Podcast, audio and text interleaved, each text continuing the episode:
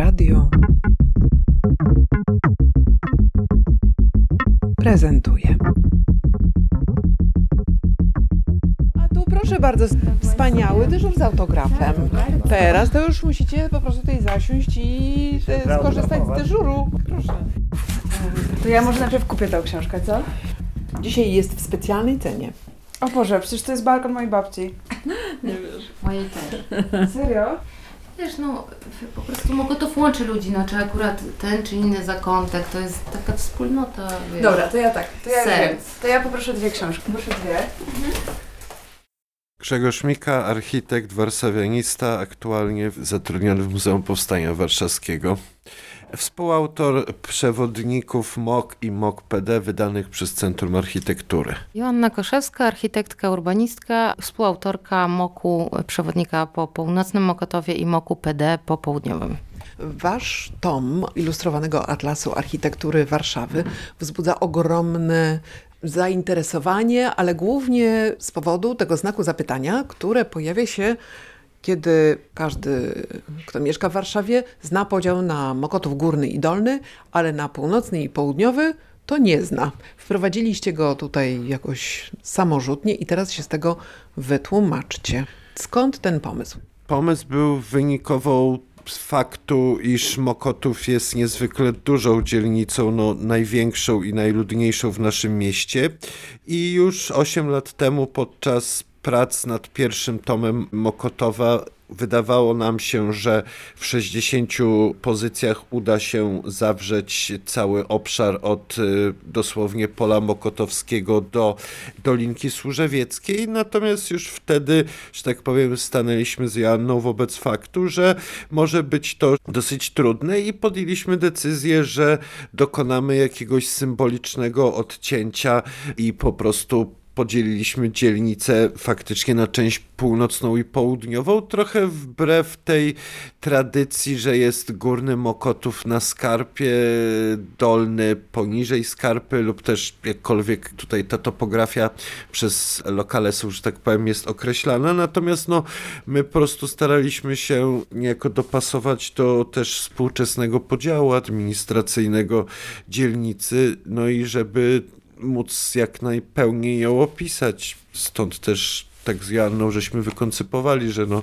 chyba trzeba będzie dwa tomy po prostu zrobić. I pani redaktor Agnieszka Rasmus-Gorzelska no, wyraziła jakby zgodę, zainteresowanie, aprobatę, no i tak żeśmy zaczęli w 2015 i w 2023 tą kończyli sagę. Właśnie o sadze opowiedz, czy to było aż tak łatwe? Dzielenie przestrzeni miejskiej, która jest y, bardzo złożona i wielokrotnie zawiera posplatane wątki z różnych dziejów, jest w ogóle wyzwaniem. Wyzwaniem autorskim, wyzwaniem badawczym, wyzwaniem wydawniczym i dla czytelników czy spacerowiczów również wyzwaniem, żeby dzielić swoje codzienne szlaki na różne sekcje, które tutaj nam po prostu w serii wydawniczej były zdefiniowane pojemnością przewodnika. Pojemnością przewodnika, który ma się zmieścić w kieszeni, kurtki i chodzić w teren e, z mm, czytelnikami.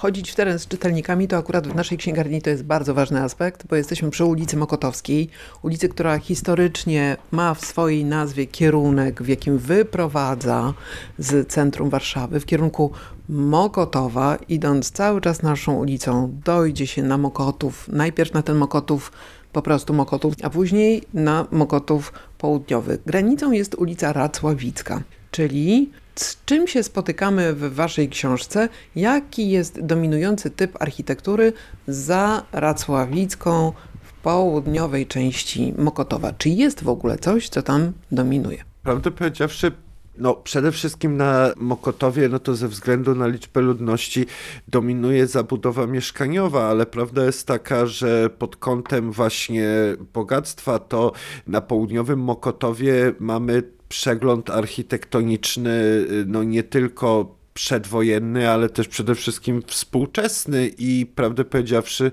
na przykład architektura biurowa i taka powiedzmy użyteczności publicznej jest też bardzo dużym elementem obecnym na współczesnym e, Mokotowie. Natomiast no, z racji tutaj historii, topografii, no na przykład o wiele mniej jest architektury przedwojennej niż w poprzednim tomie. Natomiast fakt jest faktem, że właśnie z tego typu architektury mieszkaniowej staraliśmy się właśnie wybrać przykłady zarówno z końca lat 30., jak i przykłady powojenne i współczesne, zarówno takich projektów e, unikalnych, jak i takich kontrowersyjnych e, projektów deweloperskich czasem też, żeby pokazać właśnie, że jest to bardzo mozaikowa dzielnica współcześnie. Te atlasy są znane z tego, że są przepięknie wydane, są wspaniale ilustrowane. Bardzo mnie ucieszyło to, co wybraliście na okładkę.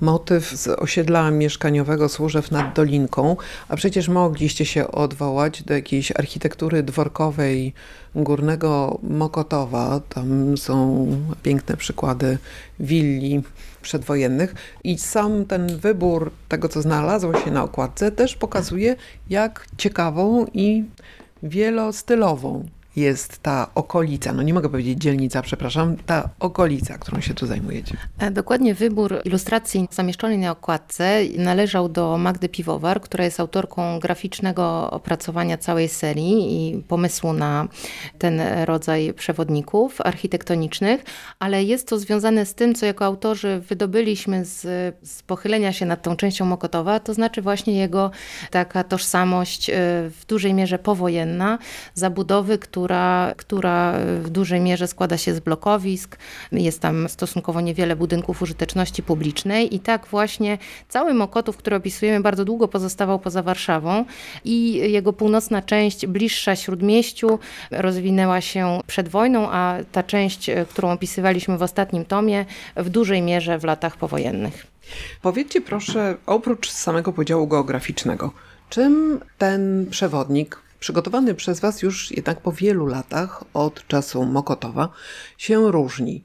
Czy tu jakieś nowe zastosowaliście narzędzia badawcze? Czy czegoś możemy się szczególnego spodziewać po tej lekcji, którą niewątpliwie dla Was był Mokotów? No bo jednak pisanie tak zwartych tekstów, tak krótkich i zawieranie w nich pełnej charakterystyki, zarówno jeśli chodzi o historię, o walory architektoniczne, o jakieś walory użytkowe, no to jest jakiś najwyższy stopień wtajemniczenia.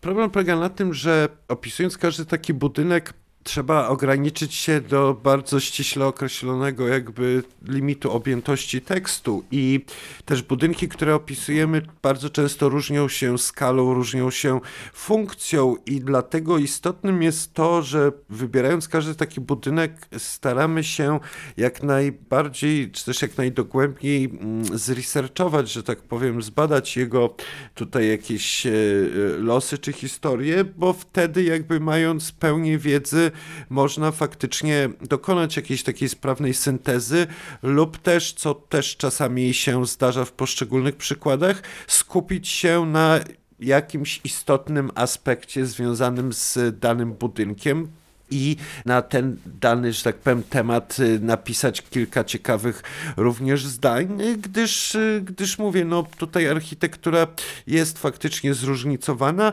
Niektóre budynki mogły się wydać, że tak powiem, bardziej kontrowersyjnymi albo mniej, natomiast niezależnie od tego, który to jest budynek, to jakby za każdym razem staraliśmy się odnaleźć, czy też uzyskać no, maksimum informacji, żeby móc po prostu prostu jakoś tak w miarę prawidłowo, czy też w miarę szczerze opisać każdy obiekt z osobna, żeby to nie była tylko taka bardzo sztywna, że tak powiem, definicja budynek, styl, rok, tylko żeby też ująć jakieś względy, które w naszym odczuciu były kluczowe dla wyboru tego, a nie innego domu na przykład.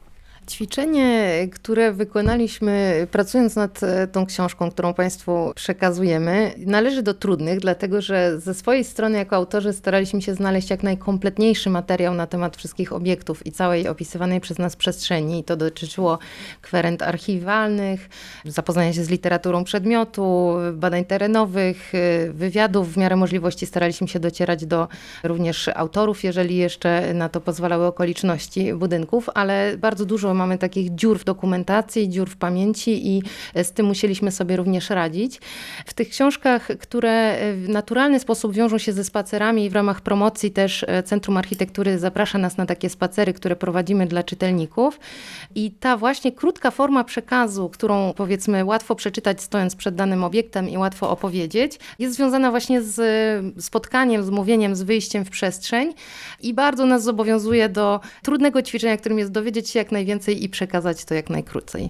Tutaj wasze zadanie było bardzo trudne, muszę powiedzieć, dlatego że akurat ten obszar ulegał urbanizacji, czy podlegał urbanizacji, głównie już powojennej, po 1945 roku. Miasto się rozrastało, przybywały tutaj obiekty o przeznaczeniu biurowym, instytuty naukowe. Zresztą widać to świetnie w waszych wyborach, że jest tu taka historia też tego, w jaki sposób miasto się zmienia, że pojawiają się nowe obiekty w dawnych fortach, które są ciekawym przykładem architektury najnowszej, adaptującej obiekty zabytkowe. Macie tutaj informacje dotyczące osiedla prototypów, co z kolei było związane z pojawieniem się na służewcu przemysłowym dużych zakładów przemysłowych. Także w tej okolicy także znajduje się słynny już chyba w całym kraju Mordor, czyli takie zagłębie biurowe, dzisiaj też bardzo ciekawie